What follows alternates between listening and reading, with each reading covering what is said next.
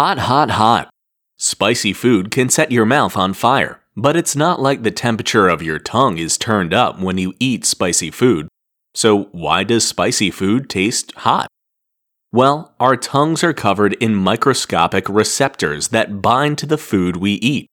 Some of them are taste receptors, and when those bind to the food, they send a neurochemical message to our brains letting us know what that food tastes like.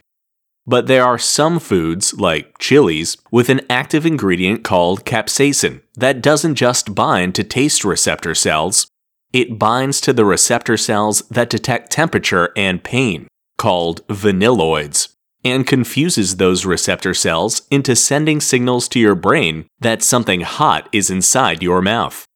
So, why eat spicy foods in the first place? Well, research has shown that capsaicinoids can increase energy, reduce our appetite, and increase salivation, making other foods taste better. Other research shows that our brains take the heat of spicy food to mean that our mouths are in pain and release endorphins, making us feel better. And some people are just crazy and want to eat the spiciest thing they can get their mouths on.